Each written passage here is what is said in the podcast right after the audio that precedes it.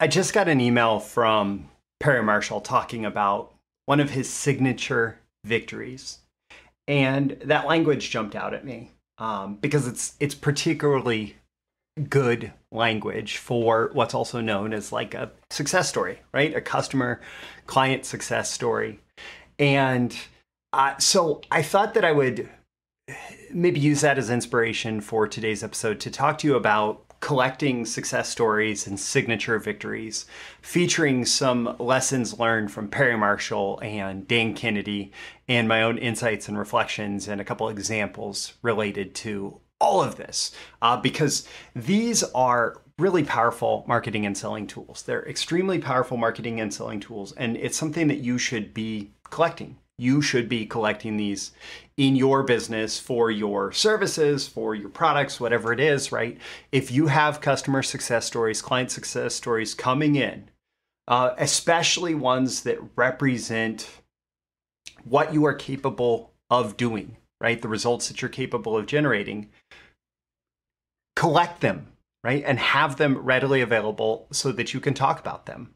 So, um, Perry's signature victories email. I'm not going to go into the email itself here, uh, but what I'll say is that he actually put it out. He he put this out as a teaching tale, right? He was saying um, that he learned this lesson from Richard Koch, uh, a business partner of his, and the guy who wrote the 80-20 principle book. Right? He he he learned this lesson from Richard Koch, and he said, you know what?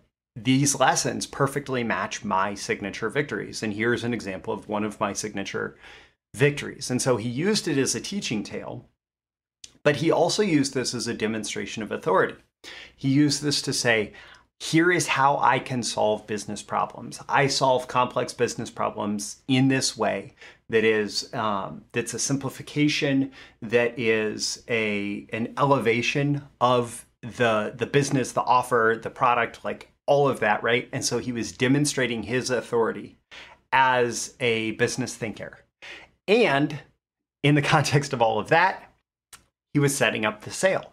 He was he was using this, he was telling this story, the signature victory story, as a way to set up a call to action toward a current offer that he's running.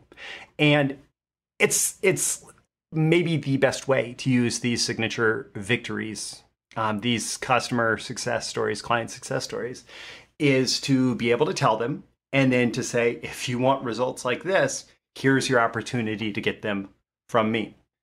Now, one of the cool things about Perry generally collecting all of these stories um, is that he has worked them into being the driver of his copywriting style. Uh, now, I've I've done a lot of copy reviews for Perry, going back to the first event he did with with Richard Koch um, years ago, almost a decade ago at this point, and Perry has become um, become a, a, client and uh, a friend. And when I review his copy, almost invariably there is the idea, like the core promise that he wants to make, and then there is story after story, and he uses these stories to instead of just making empty promises to people to demonstrate that he is able to provide the results that he is um, that he is that he's promising in this particular offer right? And so it became integral to his copywriting style that really all he does is he tells these these stories these success stories and these signature victory stories. Uh, and it makes him a very effective copywriter because it's very readable, it's very believable, it's very engaging, right? And and all he has to do is tie together these different success stories in a way that um, that supports the the key narrative, the key promises that he wants to make. And so that that is a huge potential that comes out of having all of these stories collected. Now, this also taps into a lesson that I picked up from Dan Kennedy. And, um, you know, I've shortened it here KFKA, right? Um, which stands for known for and known as. And I heard this from Dan at one point. He he said that you have to decide, you have to become intentional about what you want to be known for as a, you know, no matter what it is, right? If you're if you're developing your career, if you're developing your business, if you're developing services that you're selling, if you're developing um, the products and the company, the brand behind the products, right? You want to be known for certain things and you want to be known as certain things. The important part of this is that it's a cultivated reputation, right? It is based in fact, it's based in truth, but you choose which stories you're going to tell. You choose which success stories you're going to focus on. You choose what become your signature victories. And so, what you're known for those are your signature victories, right? What did you accomplish? What did you accomplish? What are you known for accomplishing? Um, and this is going to be for clients, it's going to be for employers, it's going to be for you know what, whatever it is, right? Um, we could apply this in, in almost any field imaginable. You want to be known for certain things. And so people in your market, your target audience, needs to know you for being able to accomplish XYZ, right? But then what do you want to be known as? And this is the identity of the person who had that signature victory, right? Um, the identity of the identity statement of of who you are because of the victory. So who does it make you because you had that success story? Who does it make you because you had that signature victory? And so it um, your signature victory might be building a certain scalable funnel for a client and the identity that comes out of that is I'm the type of person who understands how to build funnels that scale on cold traffic, right? And so it's it's known for accomplishing certain things and known as a certain type of person who is able to accomplish those things, right? And those are two ways to get at the fundamental things that help people make decisions to go with you and oftentimes pay you premium fees.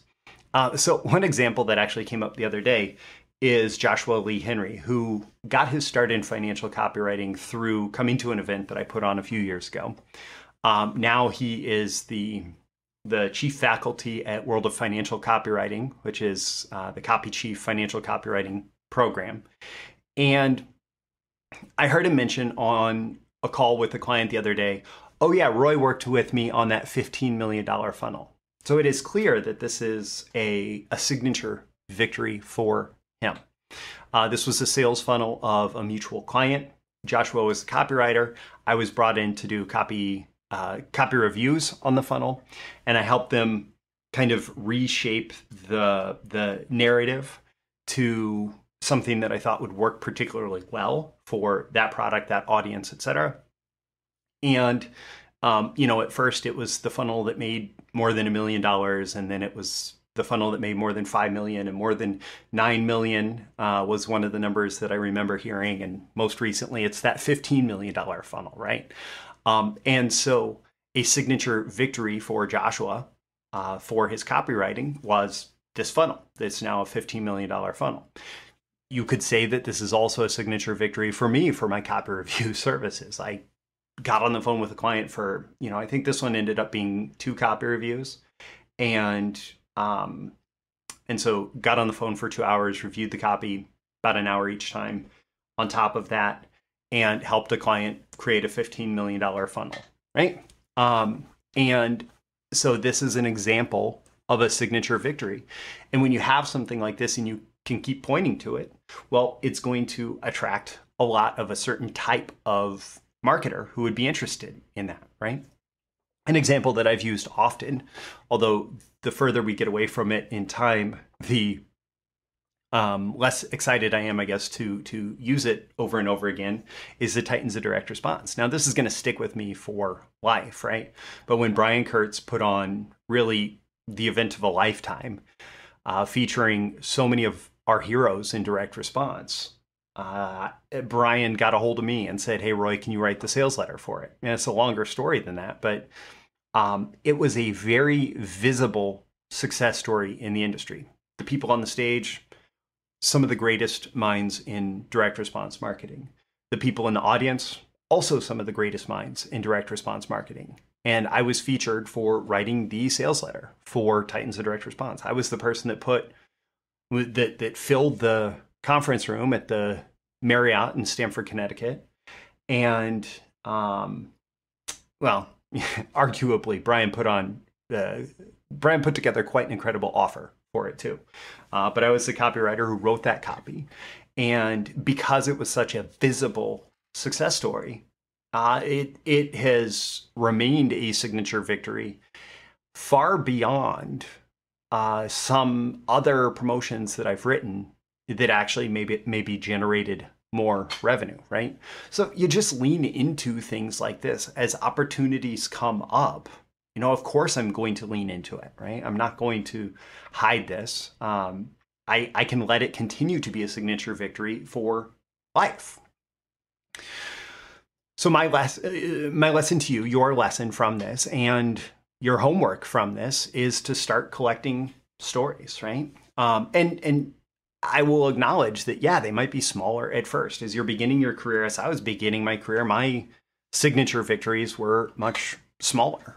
Um, but as you grow, well, you know, first off, those those initial stories that are not that big.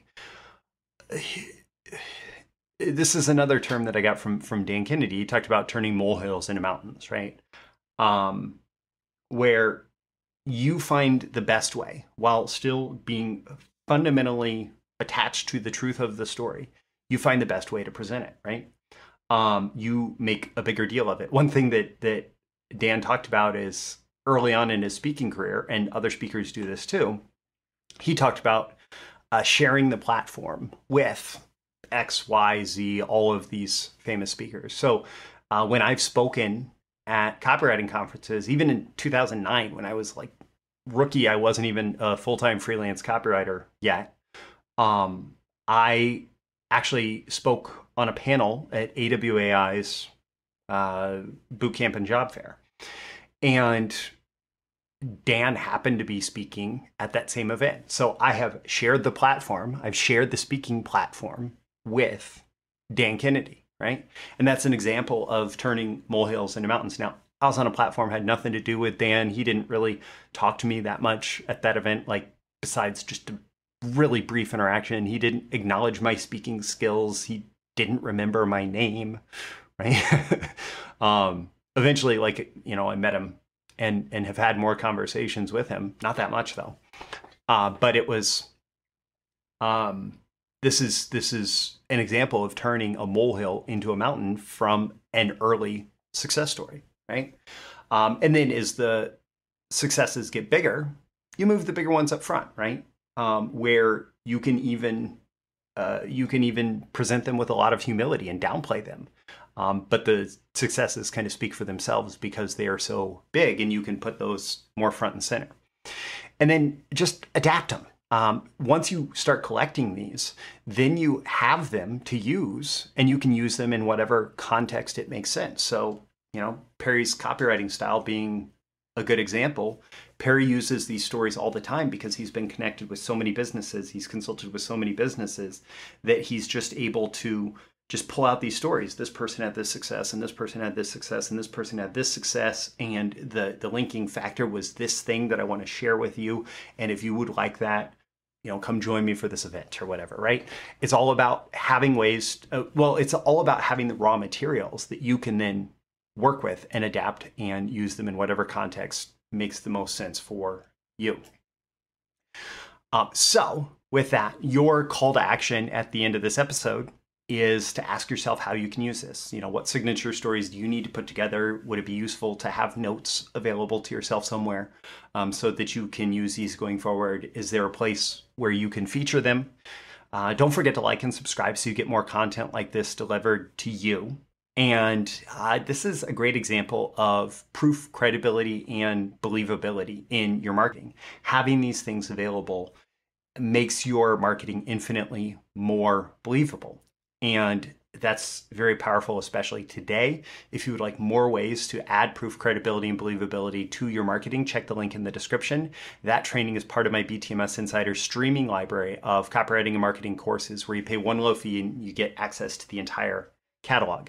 I'm Roy Furr. This is Breakthrough Marketing Secrets, and I'll see you again in the next episode. See you soon. Bye.